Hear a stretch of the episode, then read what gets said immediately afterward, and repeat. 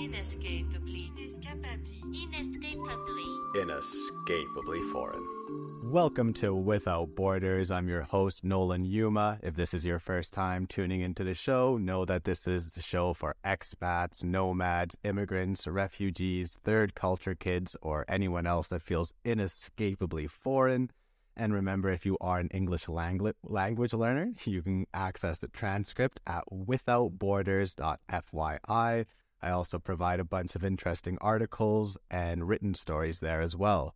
Today, I'm here with Eva Briatkova. Uh, she is from Slovakia and has been living in Vancouver, Canada for the past 12 years. Her background is in nursing, uh, but she's now currently working as a paramedic and a first aid uh, instructor. We met in uh, the experimental marketing world. We'll touch on that later. Uh, but Eva, how are you? How are you doing today? Very well. Nice to see you. It's good to see you too. We haven't seen each other. Well, we spoke a little bit yesterday, but we haven't seen each other in six years, or no, I think eight years Yeah, that's correct. before that. Yeah, It has been wild. yeah. Uh, so where where are you right now? I'm on Vancouver Island for a holiday for this um, winter season. Yeah, enjoying a quiet time from a hectic Vancouver. Okay, so uh, why has your life been so hectic lately? Um, I think Vancouver's become hectic. Um, when you get a little bit of snow, everything is hectic in Vancouver. Say have to disappear. yeah, uh, maybe some listeners might be surprised by that because o- often when you go traveling and you mention that you're from Canada, people just picture snow right away, but that's not the case in Vancouver, right? Yeah. Um. So, what brought you to Canada originally? Um, my story is um that I follow pretty much someone else's dream. Be honest to you, and now I live in my own dream. But uh, yeah, I used to be in love with uh, that time my ex husband. He was from Czech Republic, and um, that was his dream. He used to do extreme sports, so it was always his dream to visit. And we visit first, and I love it. Um, I just didn't know how the immigration process is gonna take and how long that's gonna take. Um, but yeah, I kind of follow a person and his dream, and it becomes my my life. So yeah, that's my story. Okay, well let, let's uh, get into some of the details there. What was the immigration process like for you? Um, Canada wasn't the first country. So I previously, prior to Canada, I went to Czech Republic, Austria, and then Ireland.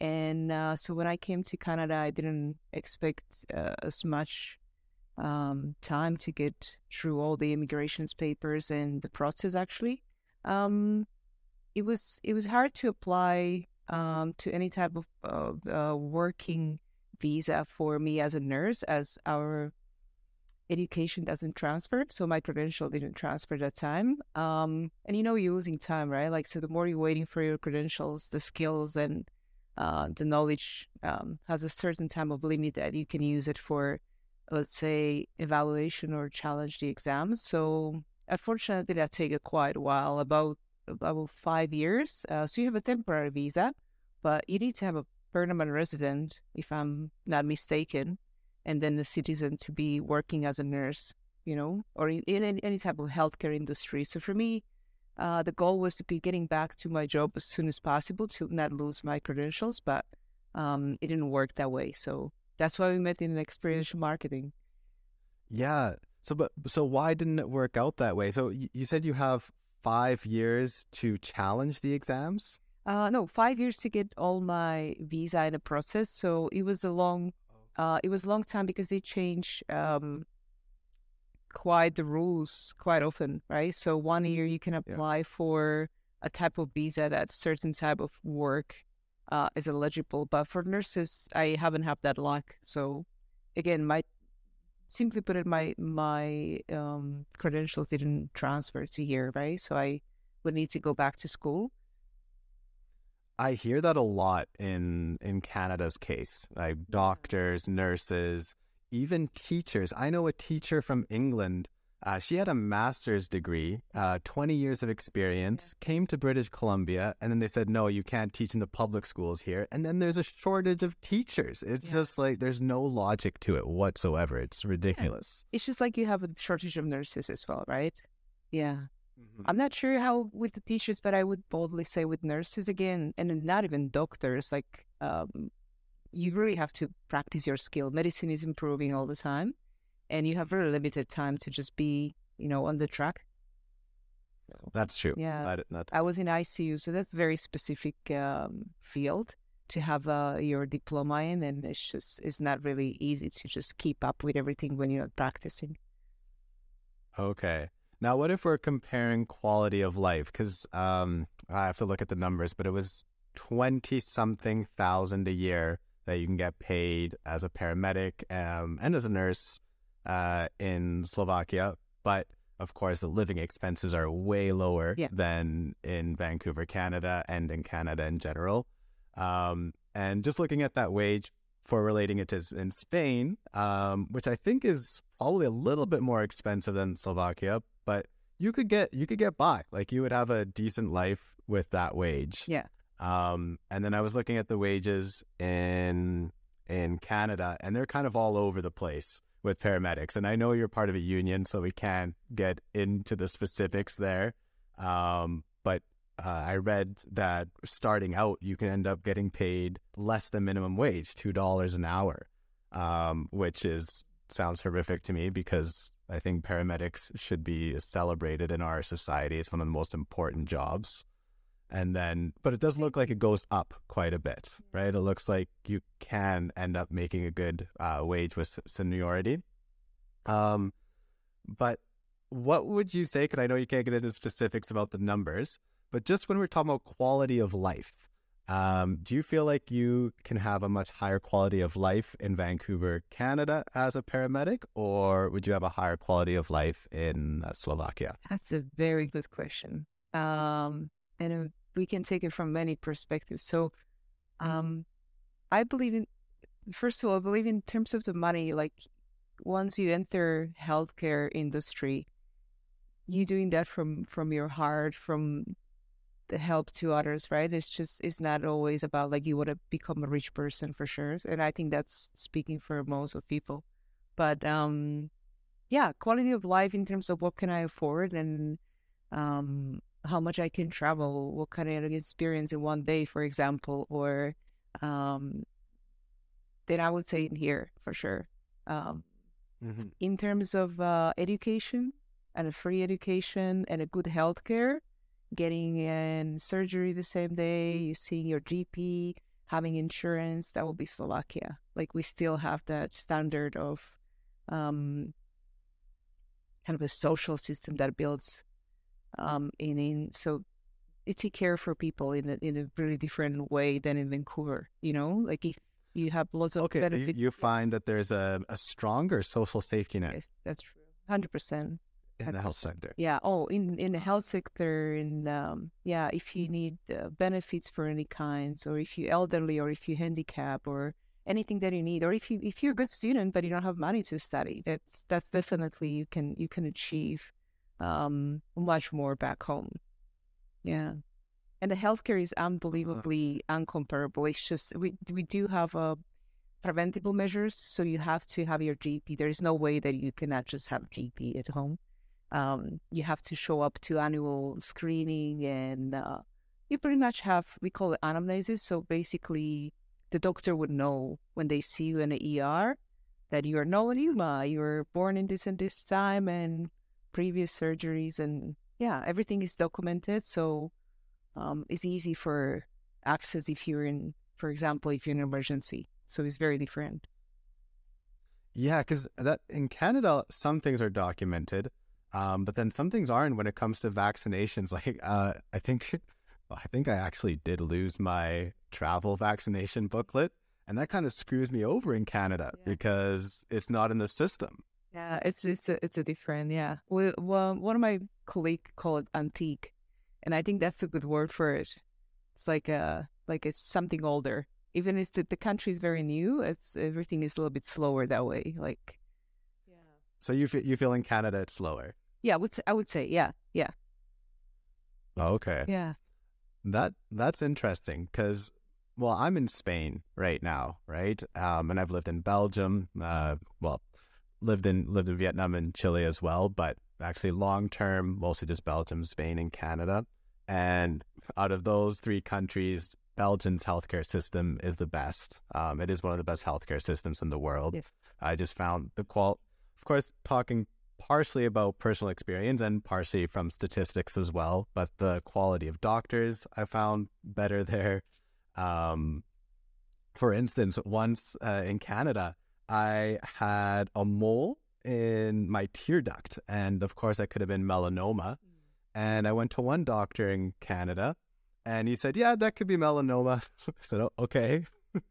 uh, so what do I do now? And he said, "Well, I'm actually retiring soon, so I'm going to send you to another doctor." it's like, okay, I guess you're not that passionate about your work anymore. Sends me to another doctor. Then uh, the other doctor looks at my eye, says, "Yeah, could be melanoma." I was like, "Okay, what are you gonna do?" So like, I'm gonna take a picture and send it to another doctor. Takes a picture with his iPhone, sends it to another doctor. Then I go to that other doctor, um, and then they say, "Yeah, uh, it could be, it could be melanoma, it could be skin cancer, um, but we could take a biopsy. But if the biopsy doesn't go correctly, then the cancer can spread. So I don't really know." And then at that point, my mom got into it and she was like, okay, fuck this. Um, we're talking to a doctor in Belgium. Uh, luckily, we were going to Belgium anyways. Ended up getting into a hospital right away. Um, they said biopsy will if you do the biopsy correctly, there's no chance of it spreading. Yeah. And he said, I'm a professional. I'll do it pro I'll do it correctly. Yeah. So took the biopsy, ended up not being skin cancer and everything was fine. Um, but it was just like the whole process was faster, the the quality was much higher. Mm. Um, I'm glad to hear. yeah. That's that's uh quite terrifying. Well, funny, but not if you when you're the patient, right? Yeah. Yeah. Uh, uh, but then here in Spain, um, I definitely miss the healthcare system in Canada. Um, like here, it's so many of the doctor offices close Mm. because you have, even in the healthcare system, you have um, the siesta culture and the, the culture of just taking paro and taking paro is taking EI and um, taking or no, not not paro. Sorry, uh, puente, Uh-huh. which is um, when you have a holiday and then you take another holiday between the two holiday days. so there are times where it's really difficult to get to get into a doctor's Mm. office. So usually, if something is wrong with me, I go to the emergency, Yeah. which is something I don't want to do morally because I feel like emergencies should only be For for, emergencies, emergencies. but it's just the only way I can get get to see a doctor right away. Uh, what what do you think about that? Am I being morally wrong there? No, no, no. My sister used to live in Spain, and uh, she would say the same in terms of a post office as well. Like she have to time which day and which particular hour if she want to send something somewhere. It's just, it's. I think they quite know. I, I don't know how much is in Italy is the same, but yeah, I heard, I heard Spain is definitely. Uh, in Slovakia, we have no siesta. People actually are well known by working like um out uh, around the clock. They're really hard workers i would say. So um and it's very nice to see you know that when i travel um and i emigrated wherever you call it in different countries the slovaks usually have a pretty good reputation in terms of how they work.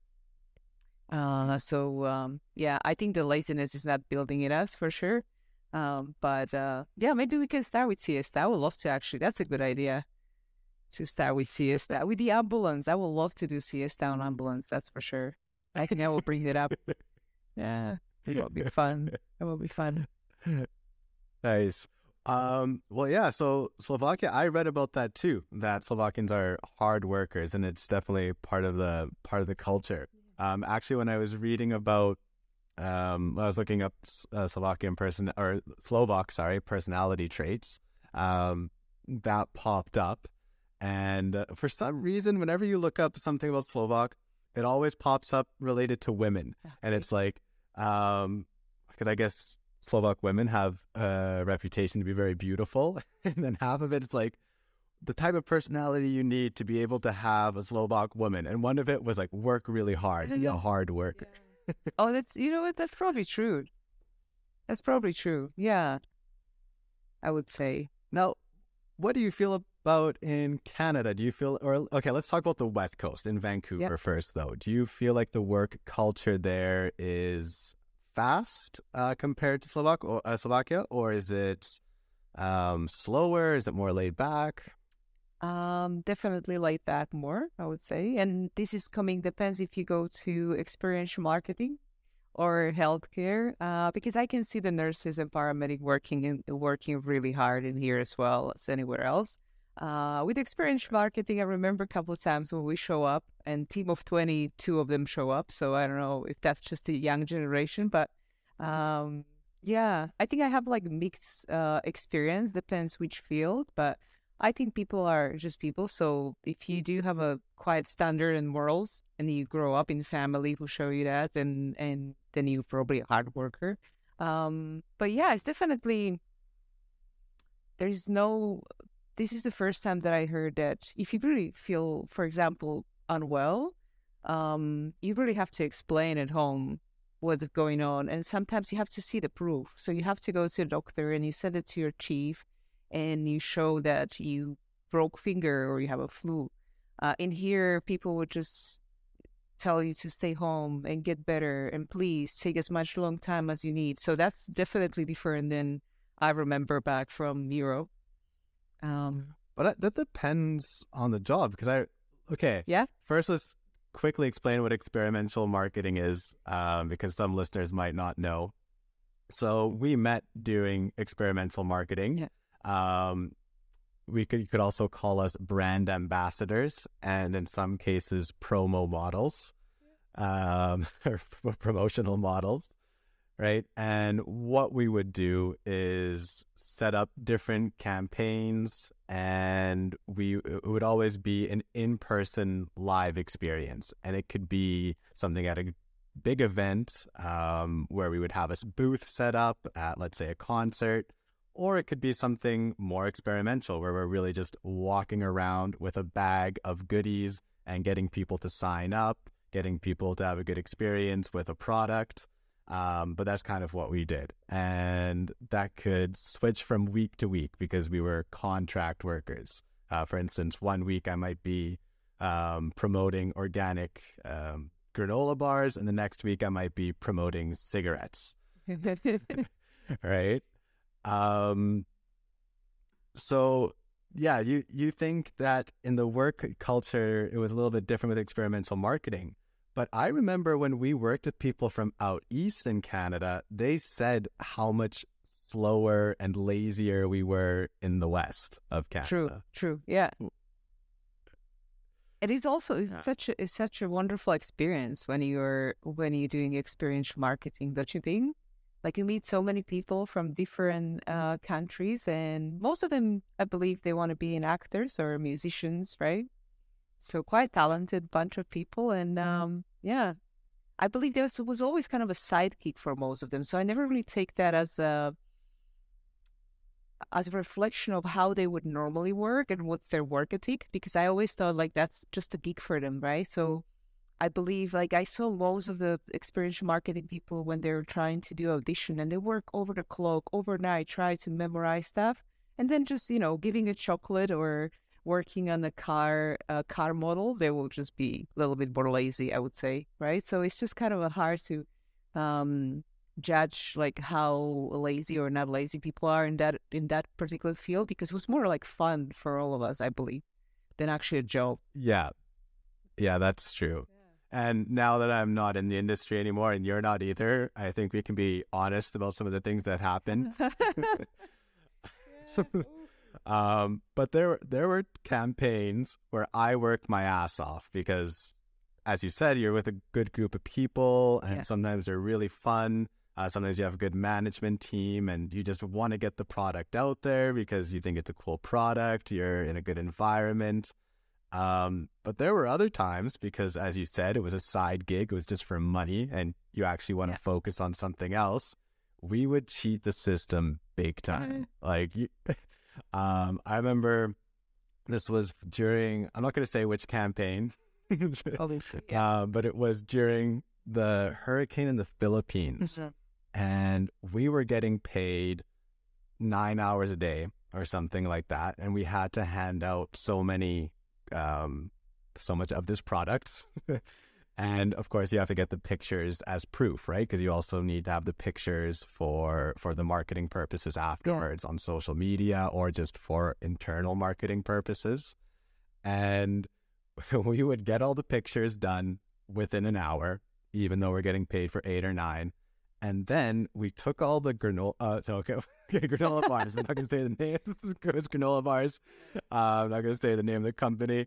Then we brought them to, um, I forget which charity it was, but they shipped all the granola bars to the Philippines Oh, that's to help out there. Yeah, that's nice. Yeah, we we did a good thing, Yeah. but really, like it was not what the the company would have wanted. Of course, we would we would have gotten fired if Yeah. they found it. Yeah. The granola bars was funny ones. Any chocolate and granola bars, I feel like you remember that people know you by the face. Depends what like some did you work as a mascot ever?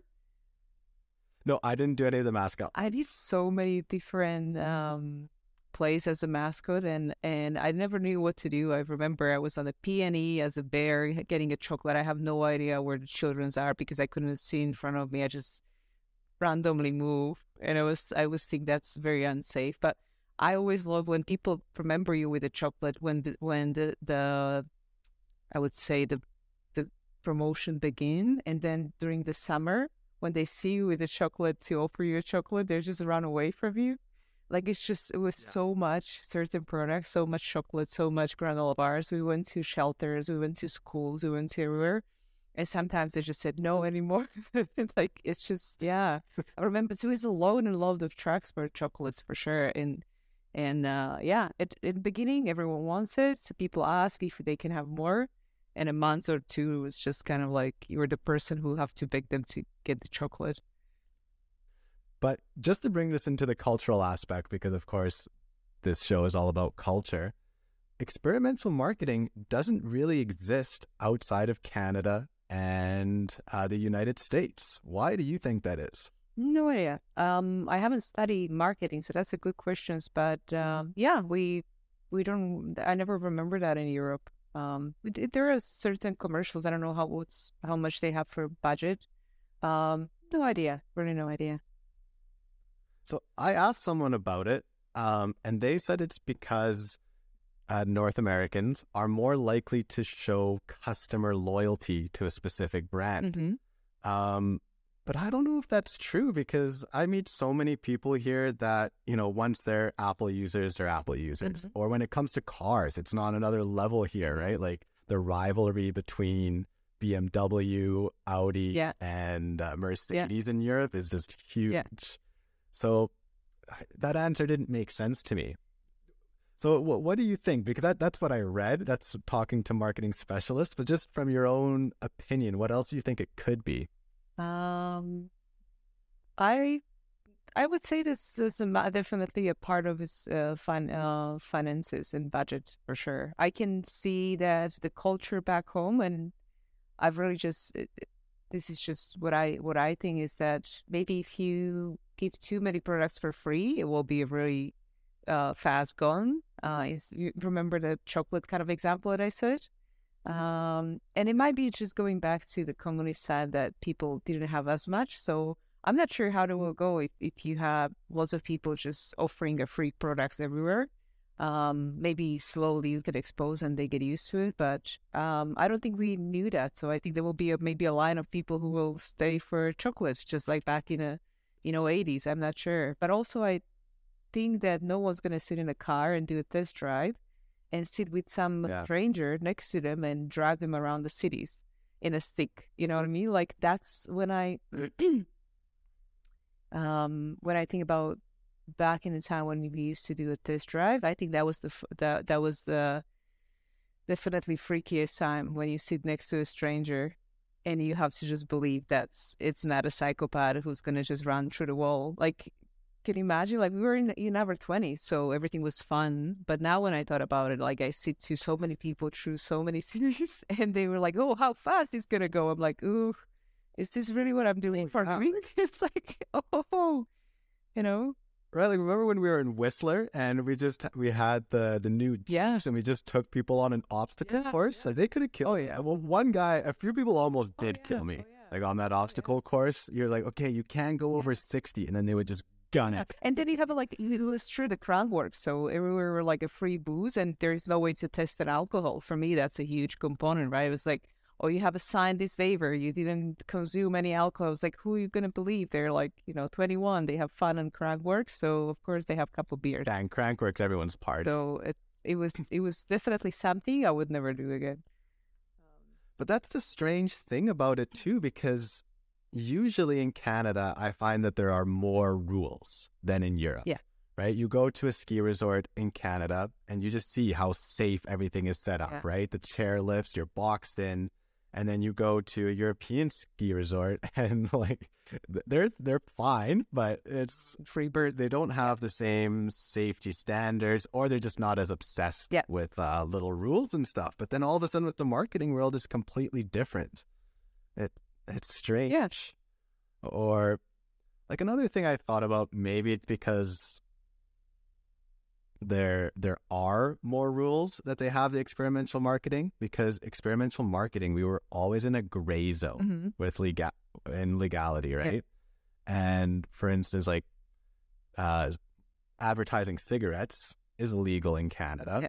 not in Germany, right? Yeah. There you can still find advertisements. But then in Canada, there's just always loopholes. Like I remember when we were marketing, well, not not you. I don't think you were in this one, but when I was marketing um, uh, e-cigarettes, there were little loopholes. Like we weren't allowed to say that e-cigarettes were healthier than normal cigarettes. That would be illegal. Yeah. But we were allowed to go up to people and say, "Oh, we have an, a tobacco product that is less harmful than cigarettes because less harmful Yeah. im- could imply that you're talking about combustion because you're not lighting anything on fire with the That is good for e-cigarette. your health. But of course, in a customer's mind, they're not going to make that association. It's just so there's a legal loophole there. Yeah.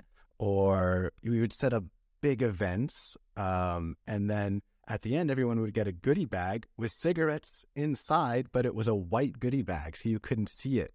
Right. So in the end, saying like, "Oh, so, uh, it's not allowed. You're not allowed to advertise Yeah. tobacco in Canada." It's just bullshit. Yeah. It's just yeah. See, the the drinking alcohol was quite fun when I came to Canada. To people cannot drink publicly, and also there's just a limitation where you can get the alcohol, like liquor stores and stuff.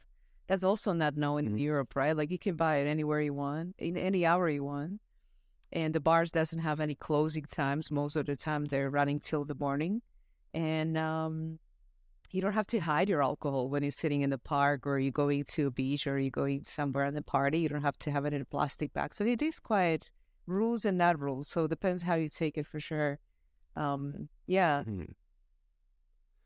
Now, in my opinion, that's always kind of influenced the drinking culture as well, because in um, I find in many European countries, or what's the quote that my dad would say for in Belgium?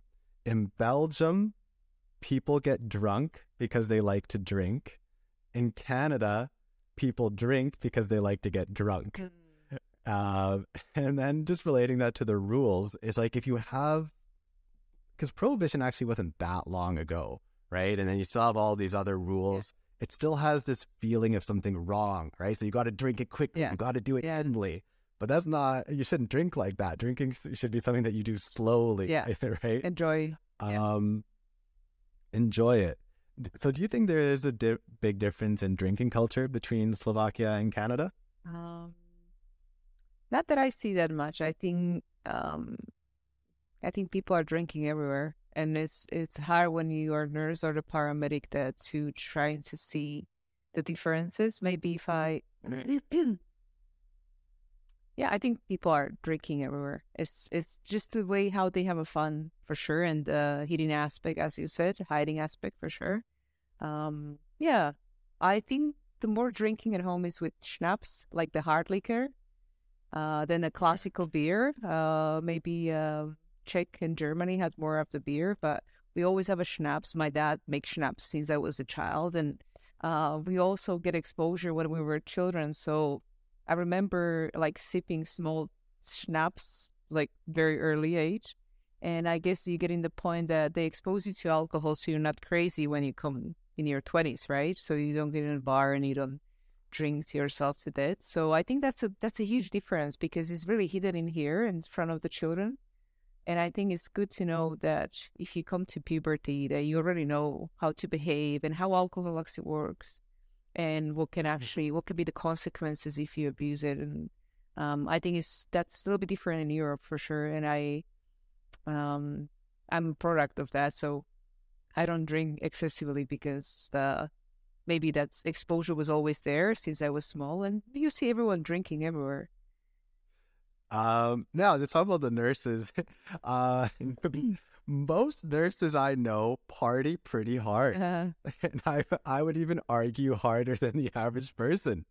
Uh, is that a Canadian? Because most nurses I know are from BC, and so maybe it's a BC thing. Or do you think that's kind of like a, a culture of nurses? Do you, do nurses on average just you have to reset, right? You have to reset. I believe that um, it's it's a part of that uh, the just letting go, uh, and maybe also we party together, so we know ourselves at work, and so it's easy to get the good conversation and dance when you're um, when you're a nurse and go to the party together. Um, I experienced that in Ireland as well when I was working, and um, most of the fun I have was probably there. The most of my uh, partying was in Ireland, and yeah, that was definitely see the whole department get to a bar and and dance and laugh and share stories and drinks together.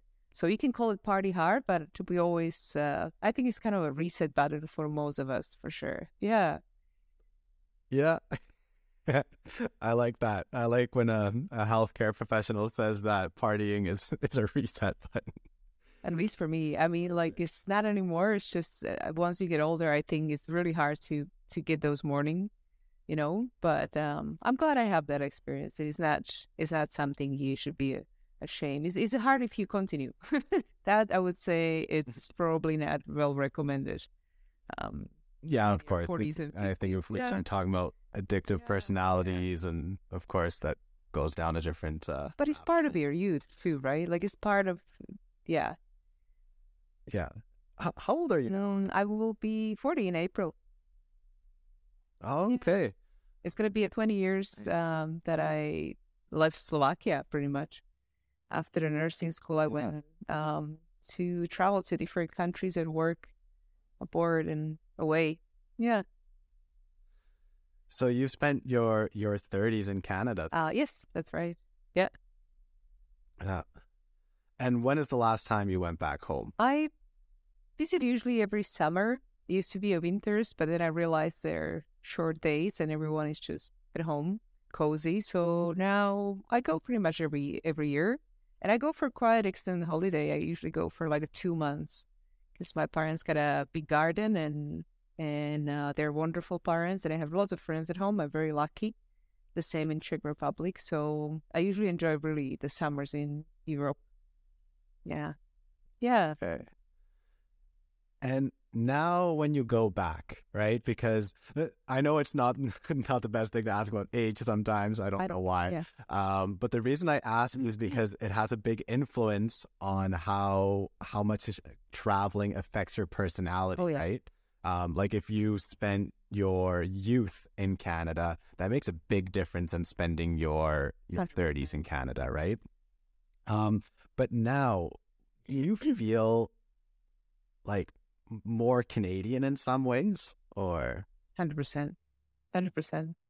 I think so? How? What? In what ways are you Canadian now? um, it shaped my perspective for so in so many ways how I see the world. Um, very open minded. Um,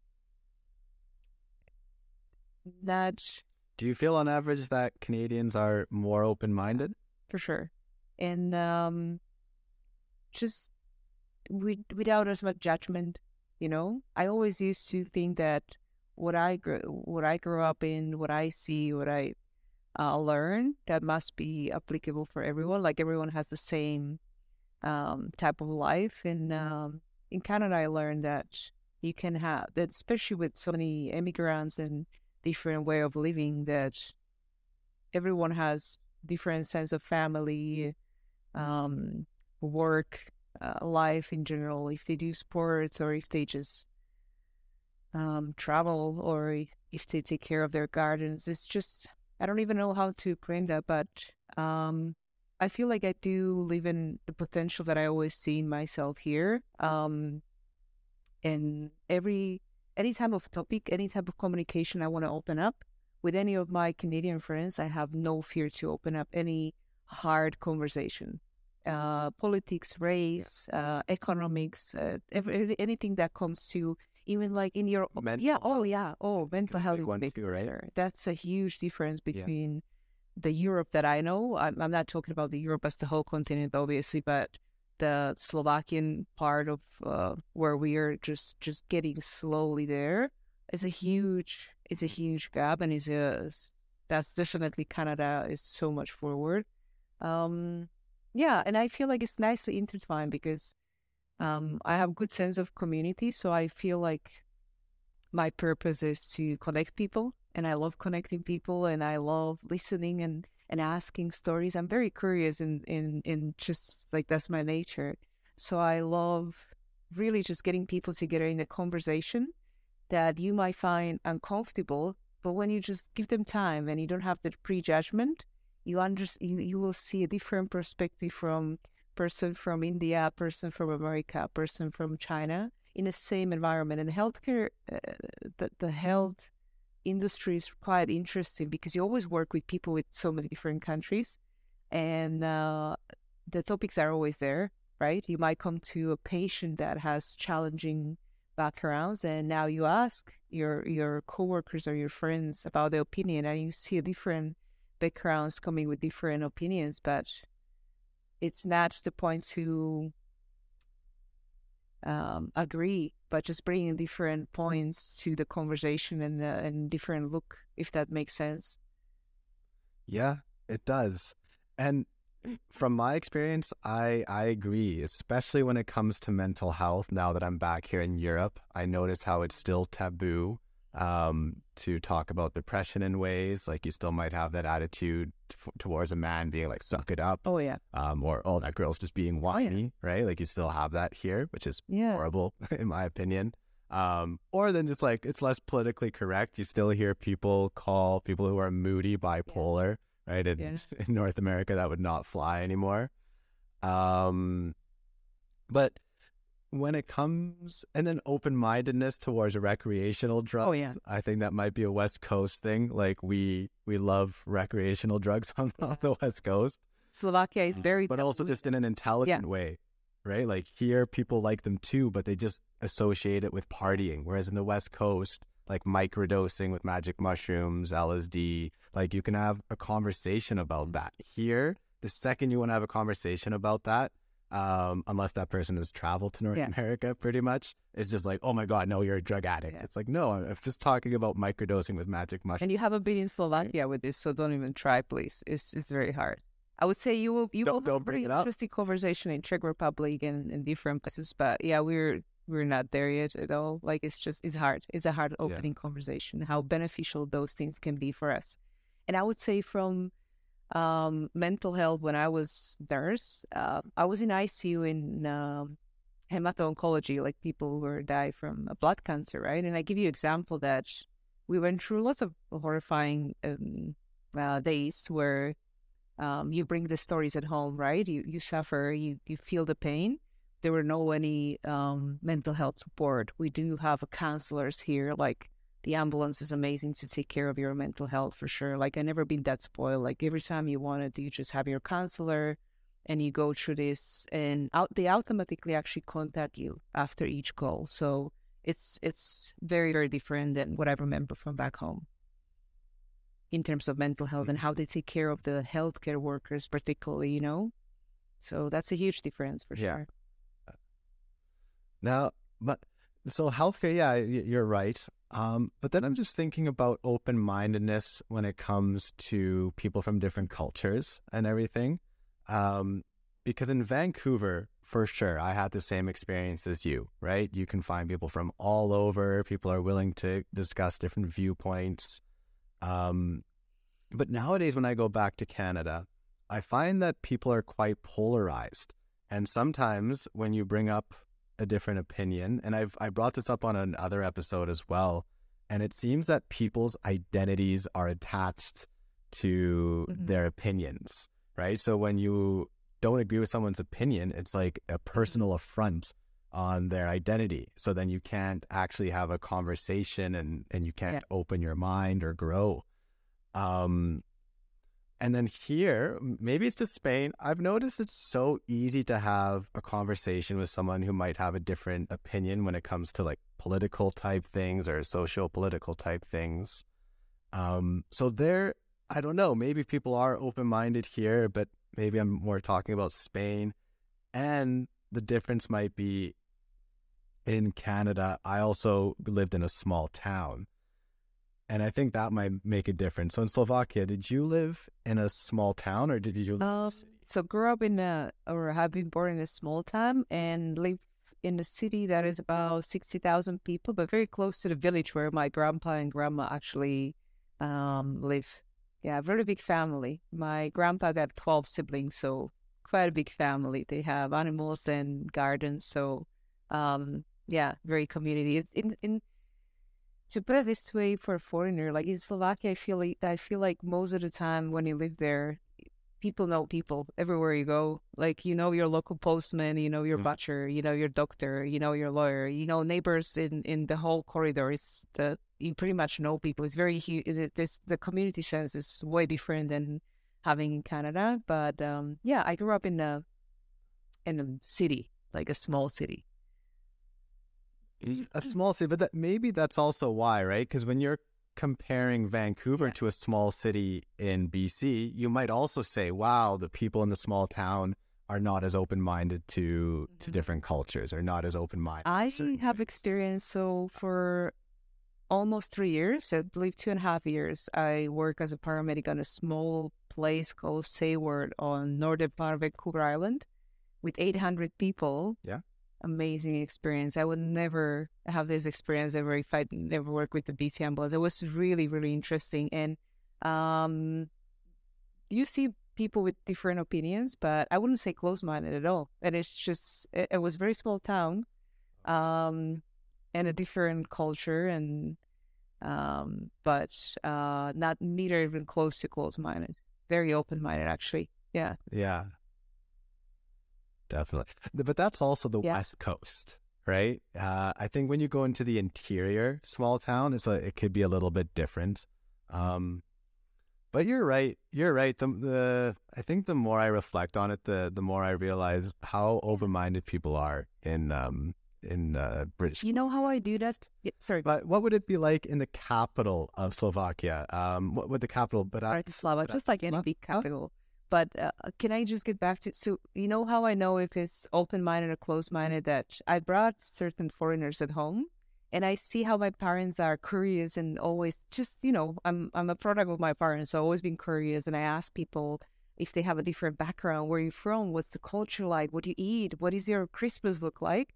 Um but not everyone's the same at home like we do have some people are really not interesting as much of a different culture and and they way to see the world is the Slovakian way to see the world. But um, when I was, for example, in Sayward or Kamloops or small places, that um, I have the same experience. People who never travel or leave that small town, Canadian people, will ask me the same question. So, how your parents look like, and what what is a summer in Slovakia look like? They were interested, and like like honestly interested in my life and knowing me and bringing me food and. Uh, thanks me for the job and just uh, invite me for their private like family parties and celebration and gathering so uh, i went to really different places thanks to my work i was really mesmerized by how people are welcoming and actually interesting in you Yeah.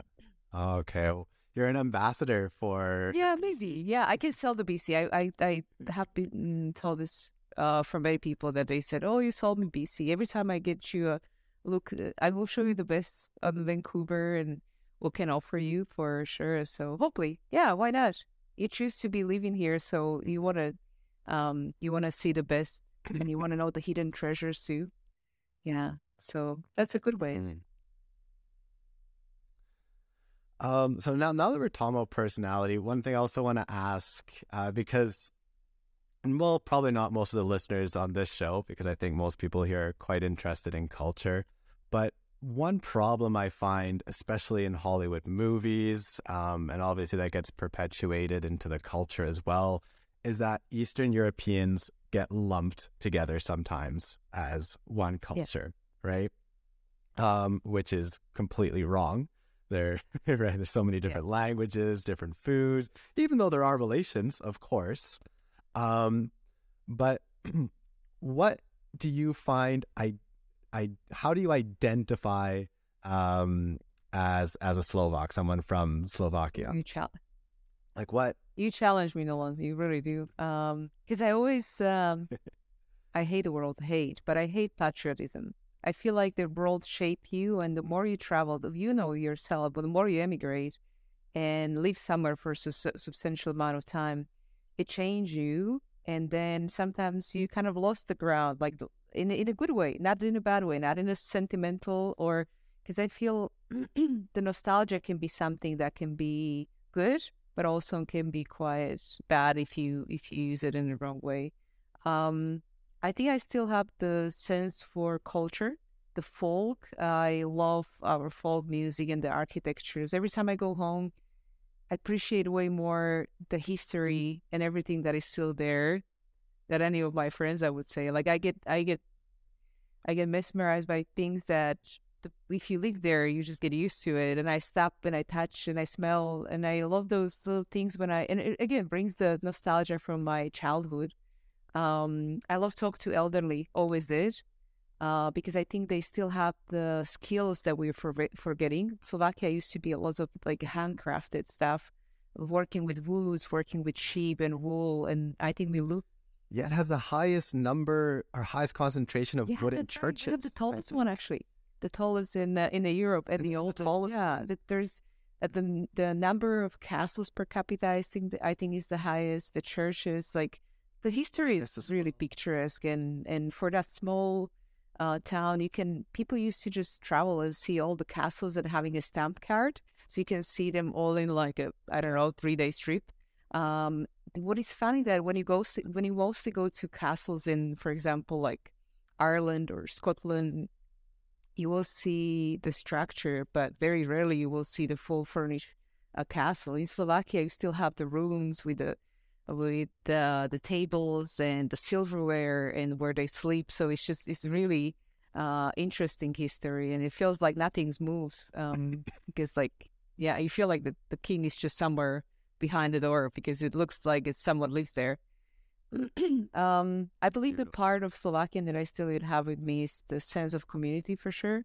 And I love work as a woman. I love cooking. I love doing small, like little tiny projects. I love knitting and all these like funny things.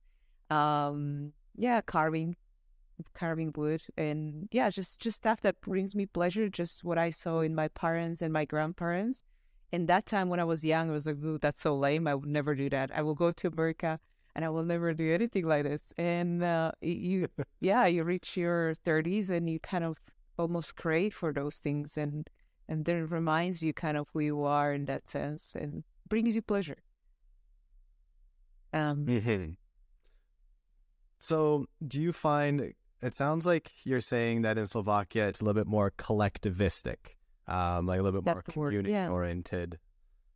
You are the teacher. You know, the English is my third language. That's why I have a little broken. So my second is German. So that's why I never went to school for English. So if you ever wonder, like, how she can teach, actually, like, her English is quite broken. That's how I learned by listening to Irish people. That's quite fun. Oh, okay. Well, your your English is really good, but I remember eight years or seven years ago, we had a conversation about that once. Um, we were talking about speaking different languages, and you mentioned that you miss not being able to speak your mother tongue because you feel like you're funnier oh, yeah. and more intelligent in you your mother tongue. That. I think you're intelligent oh, in English. Oh. Yeah. I still uh, think that. I forget which which convention we were in, but it was it was for some convention, and we went around. I still think that. I still do think that because there is certain impression in Slovakian language that you cannot translate directly. And it's actually weird if you translate. I tried, but it's really weird. Okay, t- tell me So some because I I love idioms and I love getting into So discussions many- about. I try. Um, what are some? I try. I don't know if that's an idiom, but th- there's certain type of sayings that we have. My sister lives in Scotland, and we try to translate that to her Scottish boyfriend. He enormously laughs. It's like the laugh of his family is like, Veronica, say some saying in Slovakia. Like it wouldn't make sense to you. It's just, uh, it's really traditions from back home that, yeah, it's those are just sayings. Like I try to apply that sometimes at work, and people, I, I can see the look on people where they're like, I don't know what she just said and why. C- can you say one of them? Um, but but in in your language. I have to just, oh yeah, so like, uh, so like a Don't worry. it calls a piece on a wall.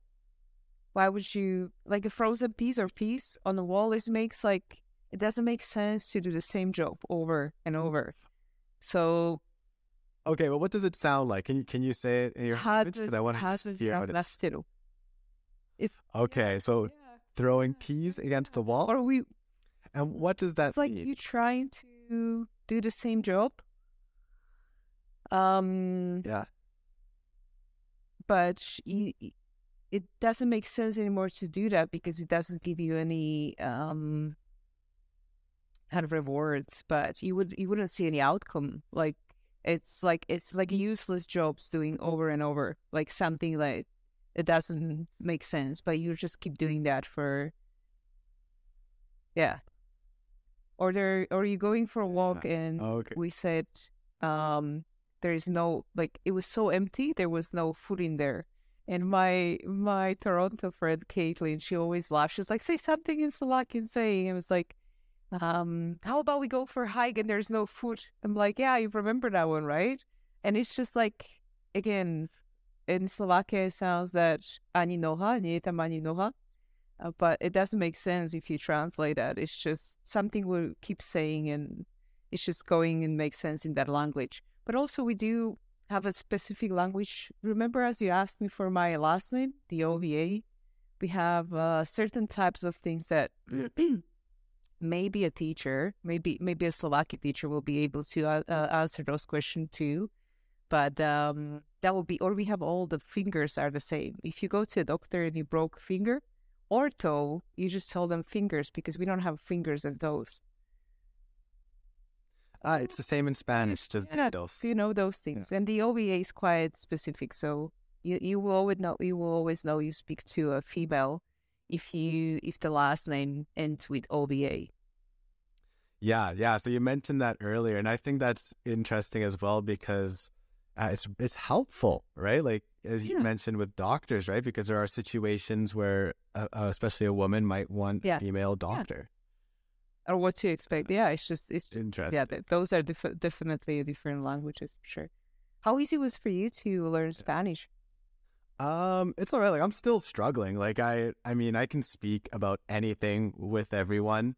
Um, but yeah, I definitely feel dumb sometimes, right? Because you're just constantly looking for words. You're constantly looking for ways to express yourself in the best way. Um, but there are situations now where I'd rather speak in Spanish than in English, right? There are just some expressions that work better in Spanish and um, also some things that are just funny in Spanish because it has cultural context to it. And it's just not funny in English because it just doesn't have that same Yeah. cultural context. Um, yeah, uh, but I wouldn't say it's easy. It wasn't. It wasn't easy for me. It's definitely a struggle, and I definitely still get frustrated. I throw childish tantrums sometimes when I when it doesn't go my way. Um, but I, I enjoy it. That's important. Yeah. That's very important. Do you use your hands a lot? Because I used to use hands all the time. Uh, yeah, eh, but I didn't even notice this.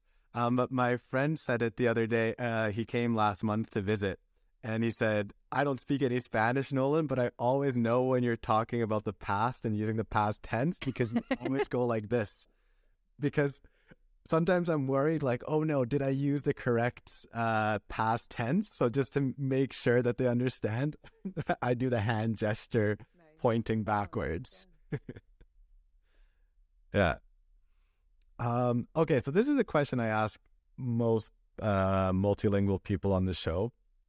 Do you feel like when you were learning English or when you were learning German that you found a new part of your identity as you learned that language? Um, because I always say this on the show, but polyglots mention that if you want to learn many languages, it's a good idea to find a different identity. Interesting. that language. I'm just wondering, like, in what sense? You know what I'm asking? Um, okay, like so. For instance, uh, well, Flemish for me, I learned it when I was a child, right? So for me, that part of my identity when I speak Flemish, Mhm. I feel very Mhm. clean in a way, um, because I associate it with family.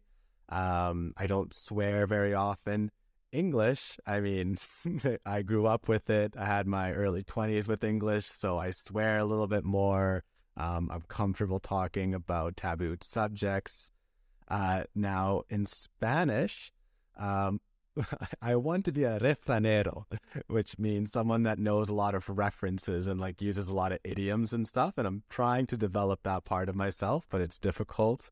And then more just naturally, I find in Spanish, well, as I said, dumber, but that's obviously not a personality thing. That's just a lack of words. Um, but I do feel like I'm starting. It, people complain here more, I find, than in in Yeah. English. Uh, it's it's more common to complain, and I find that I I start to complain a bit more. We have that in Slovakia quite a lot. Okay, so I think I know what you're asking me now. I think I um struggle with mixing couple languages together. I honestly honestly don't think that I'm fluent the way I used to be in Slovakian, but because it kind of intertwined with the Czech. My ex-husband was Czech, and uh, my current boyfriend is Czech. So I think, and uh, lots of Czech people. So that very those languages are very similar. And if I speak too fast, I use some words that are just comfortable, or I get used to them.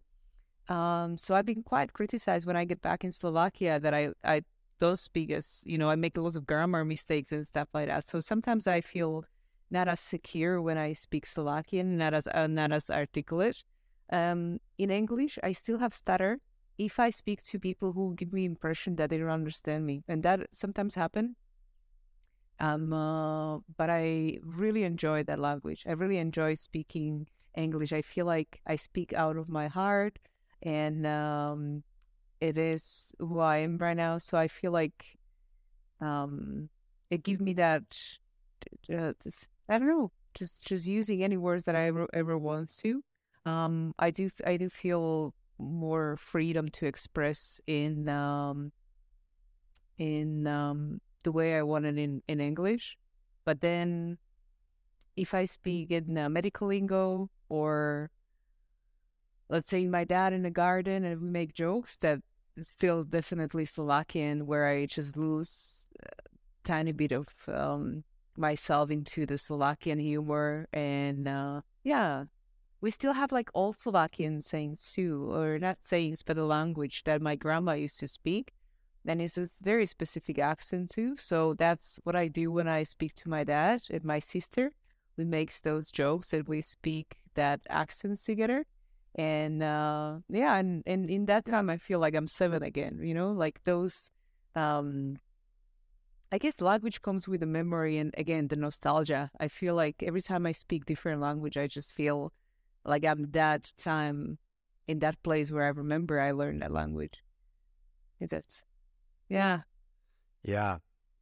Yeah, though that that's a very good point. Um yeah, I would like some I need to talk some to some more people that were raised speaking four languages or raised speaking five languages because like you, well, I I was raised speaking Flemish and English, I guess pretty much at the same time. Um but I still associate Flemish with my younger life a bit more. Um and then now Spanish. So, so like you, it's it, I more associate it with different phases in my life, but I wonder what it's like for people that grew up speaking That will be very four languages. that would be very once. interesting. I would know I would love Like- to know that as well. That's very interesting. if you if you meet someone like that, tell them to come on the show. Or any listeners right now, if you're one of those people who was raised with four languages, uh, reach out to me at withoutborders.fyi or leave a comment in whatever platform you're listening on right now and That let me know and come on the show. Okay.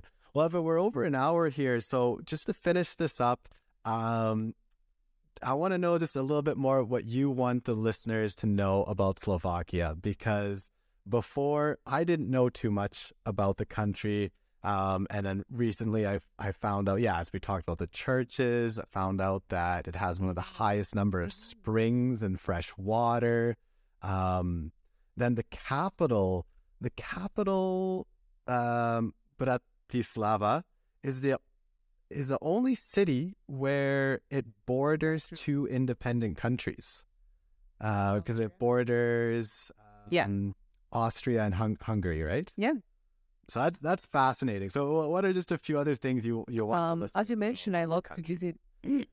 in a short period of time, you can visit um, two different countries as well.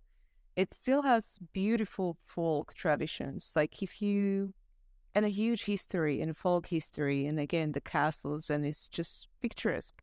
You don't need too much money to spend, and you can, in a quite a bit of short time, travel through a different villages that each of them looks very uh, different as well. Um there's a certain amount of farms too if you're into that too. We have lots of sports. If you're a paraglider if you're a slackliner if you're a kayaker or skier you will have lots of fun there. Um and from my opinion i would say people are very kind. There's no way you will suffer somewhere on the street or you will get lost or or or some kind of a crime scenario i would say it's quite safe and people are really really kind they will offer you food most of the time um, if not like place to sleep. And uh, yeah, they will definitely guide you if you want to see some hidden treasures. They're not like hiding that. We don't have as much tourists that in Vancouver. If you want to see a hide- hidden treasures, you have to really dig deeper because there's so many tourists. And at home, you really see a stuff that you will be by yourself next to a waterfall, or you know, like the scenery you always want to have for your Instagram pictures. You can find there for sure and uh, Yeah. yeah. i just i just feel like people are generally very lovely and very very nice to foreigners and some of them are my parents they're they're interesting in you they want to know where you are from and what language do you speak what do you eat yeah so that will be a good reason to. Perfect.